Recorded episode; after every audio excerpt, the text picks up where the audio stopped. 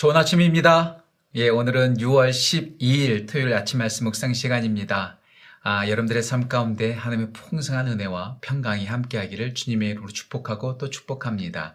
오늘 우리가 함께 나눌 말씀은 잠언 22장인데요. 잠언 22장 22절부터 25절까지만 보도록 하도록 하겠습니다. 잠언 22장 22절부터 25절까지 제가 봉독합니다. 약한 자를 그가 약하다고 탈취하지 말며 곤고한 자를 성문에서 압제하지 말라. 대저 여호와께서 신원하여 주시고 또 그를 노략하는 자의 생명을 빼앗으시리라.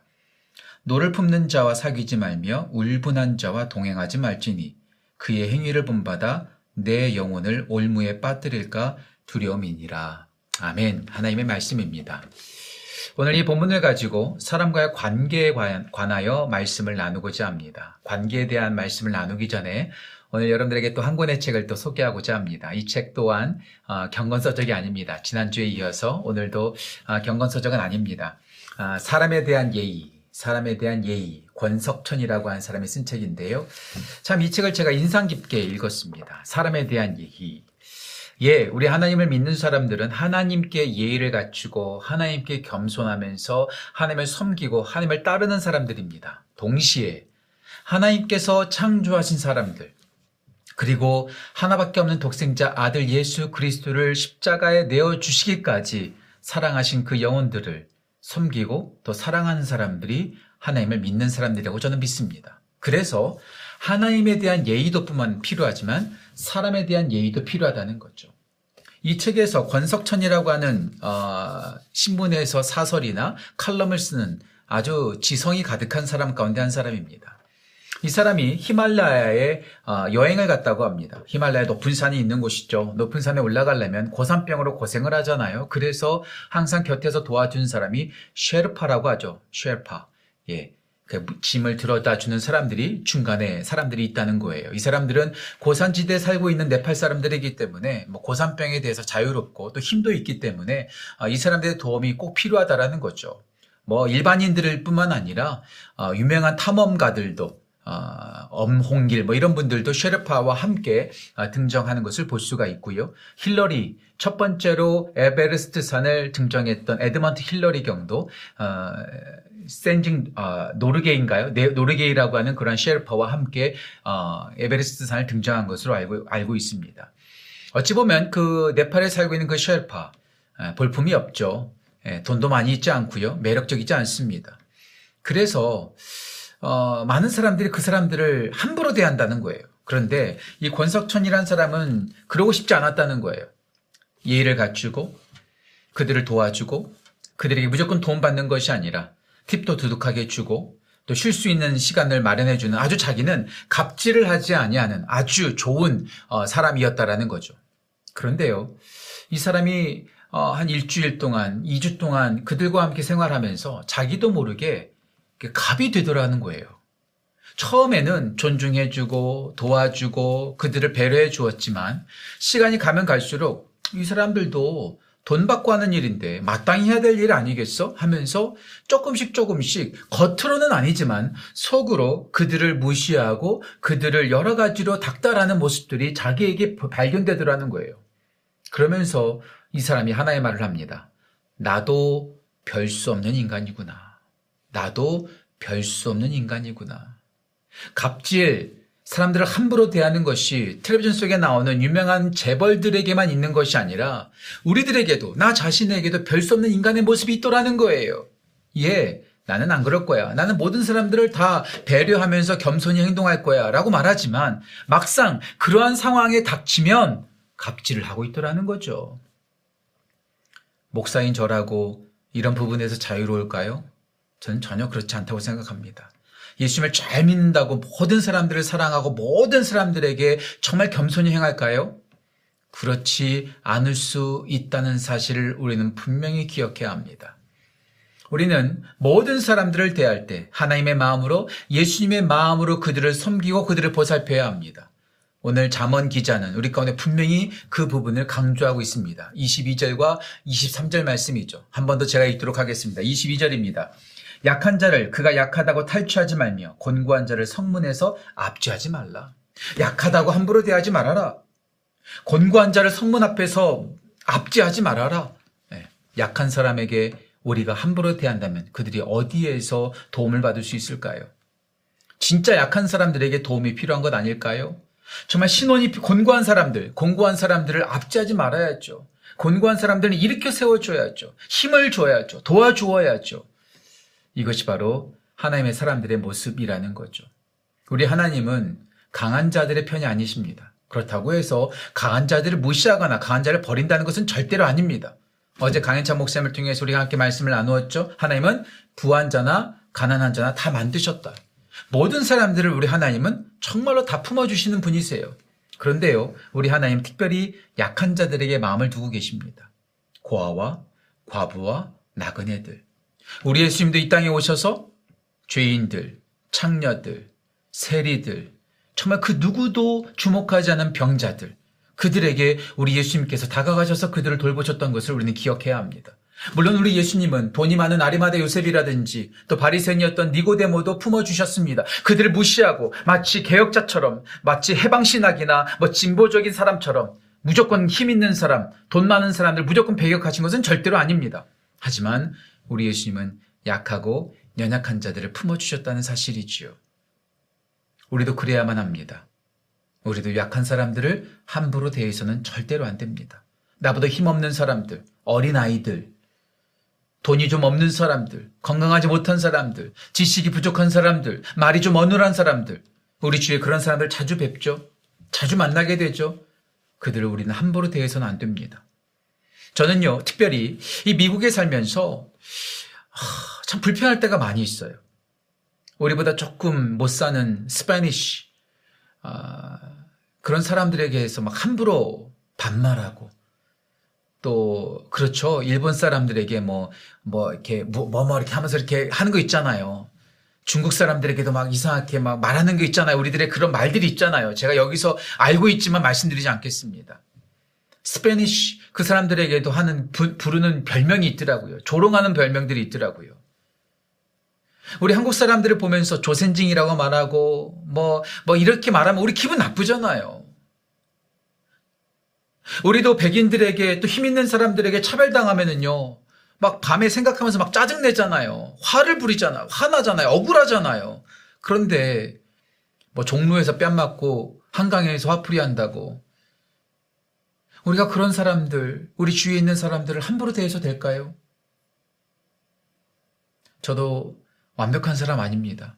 하지만 식당에서 섬겨주는 우리 종업원들을 볼 때마다 깍듯이 반말하지 않으려고 합니다. 교회에서 일하는 여러 가지 청소하는 분들, janitor들, 이런 분들, Spanish 분들 함부로 대하지 않으려고 합니다. 반말하지 않습니다. Spanish들도요, 한국말 다 알아들어요. 그런데 설령 알아듣지 못한다 할지라도 반말하거나 함부로 대해서는 안 됩니다. 우리 하나님께서 그러시거든요. 23절 말씀 보실까요? 23절에 하나님께서 이렇게 말씀하십니다. 대저 여호와께서 신원하여 주시고 또 그를 노력하는 자들의 생명을 빼앗으시리라. 오히려 지금 어려운 사람들을 주님께서 신원, 변호해 주시는 거예요. 그들을 대변해 주시는 거예요. 그들의 편이 되어 주시는 거예요. 그리고 그런 사람들, 약한 사람들을 압제하는 사람들을 그들에게서 생명을 빼앗으신답니다. 무서운 말입니다. 정말 우리가 기억해야 합니다. 우리가 좀 없다고, 좀 부족하다고 스페니쉬들, 타민족의 사람들, 돈 없는 사람들, 종업원들, 어린아이들, 그런 사람들 우리가 함부로 대하잖아요. 하나님께서 우리에게서 생명 빼앗아 가신다는 거죠. 명심하십시오.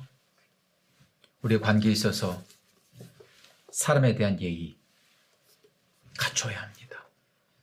우리 하나님께서 말씀하셨습니다. 우리 예수님께서도 말씀하셨습니다.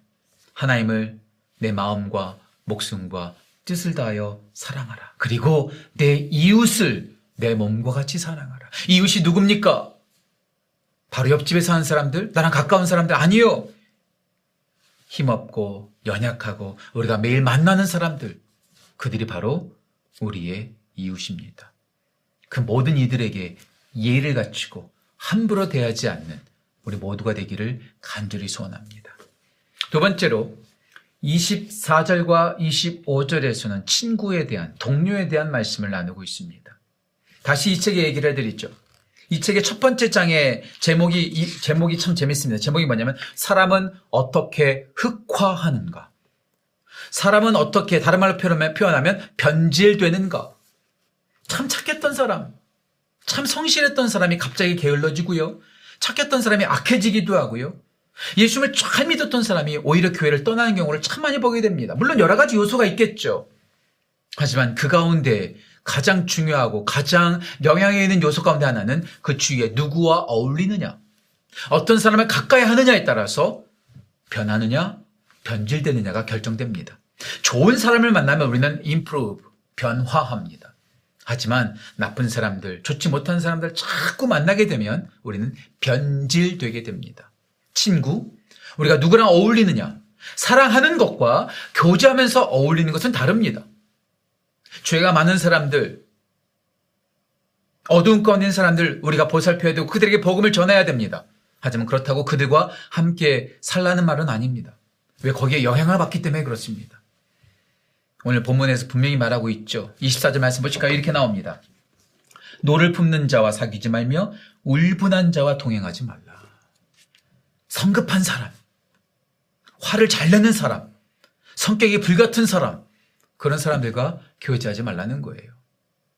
사도 바울도 성경을 통해서 말하죠. 고린도전서 15장 33절 말씀.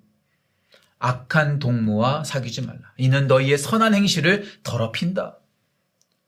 친구 잘 사귀라는 거예요. 친구 따라 강남 간다는 거예요. 오늘 본문 말씀은 아니지만 훗날에 나올 잠언 27장 17절 말씀 여러분 잘 기억하세요. 잠언 27장 17절 말씀 철이 철을 날카롭게 하듯이 친구가 그 친구의 얼굴을 빛나게 한다. 좋은 친구. 좋은 친구를 사귀십시오. 아니요. 좋은 친구가 되어 주십시오. 그래서 좋은 친구를 통해서 흑화되지 아니하고 성장하고 또 내가 좋은 친구가 되어서 누군가를 변질시키는 것이 아니라 그를 업그레이드 시켜주고 성숙하게 만들어주는 것이죠.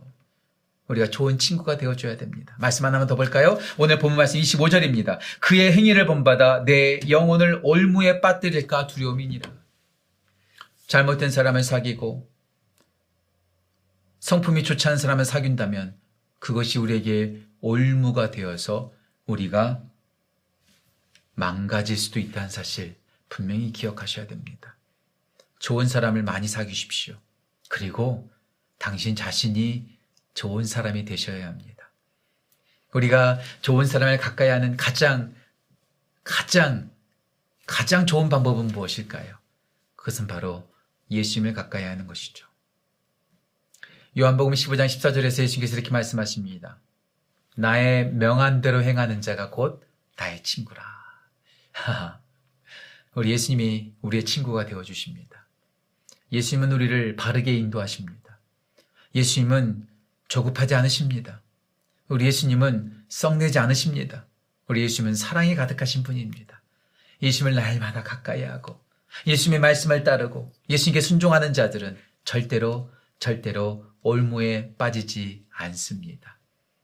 예수님을 가까이 함으로 예수님을 친구 삼아 좋은 사람 되시길 간절히 소원합니다. 그리고 주위 있는 사람들에게 좋은 영향력을 끼치는 복된 우리 지구촌 가족 되시기를 또 영상을 보고 있는 모든 성도님 되시기를 주님의 이름으로 축복합니다. 두 가지 기억하십시오. 사람에 대한 예의를 잘 갖추고 연약한 사람을 잘 섬깁시다. 그리고 좋은 친구를 사귈 뿐만 아니라 우리가 좋은 친구 되시는 예수님을 섬김으로 예수님과 교제함으로 우리가 좋은 사람 되어 다른 사람들을 빛나게 해주는 복된 사람 되시기를 주님의 이름으로 축복합니다. 오늘 두 가지 기도 점을 가지고 함께 기도하죠. 오늘 들은 말씀대로 하나님 우리 주위에 있는 연약한 이웃들을 잘 섬기고 내가 좋은 친구가 되고 좋은 영향력을 끼치는 사람 되게 해주십시오. 하나님께 예를 갖추듯이 사람에게 예를 갖추는 하나님의 사람 되게 해주십시오라고 기도했으면 좋겠고요. 두 번째, 내일 주일입니다. 하나님 복된 주일 되게 하시고 모든 예배들마다 하나님의 풍성한 은혜가 넘치게 해주십시오. 함께 이 두 가지 기도 제목 갖고 함께 기도하며 나아갑시다. 기도하겠습니다.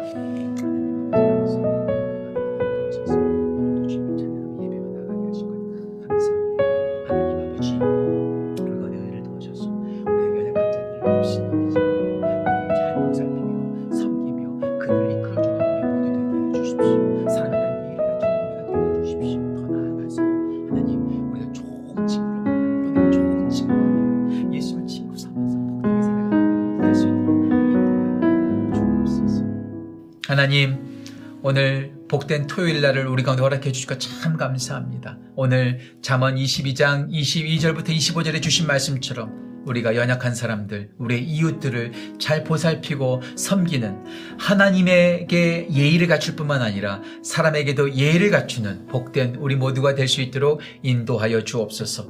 성급하고 악한 친구들을 가까이 하지 않게 하시고 무엇보다도 우리에게 가장 선하신 예수님을 친구 삼아 우리가 선하게 되어지고 또 많은 사람들에게 선한 영향을 끼치는 복된 친구로 살아가는 우리 모두 될 수 있도록 인도하여 주옵소서.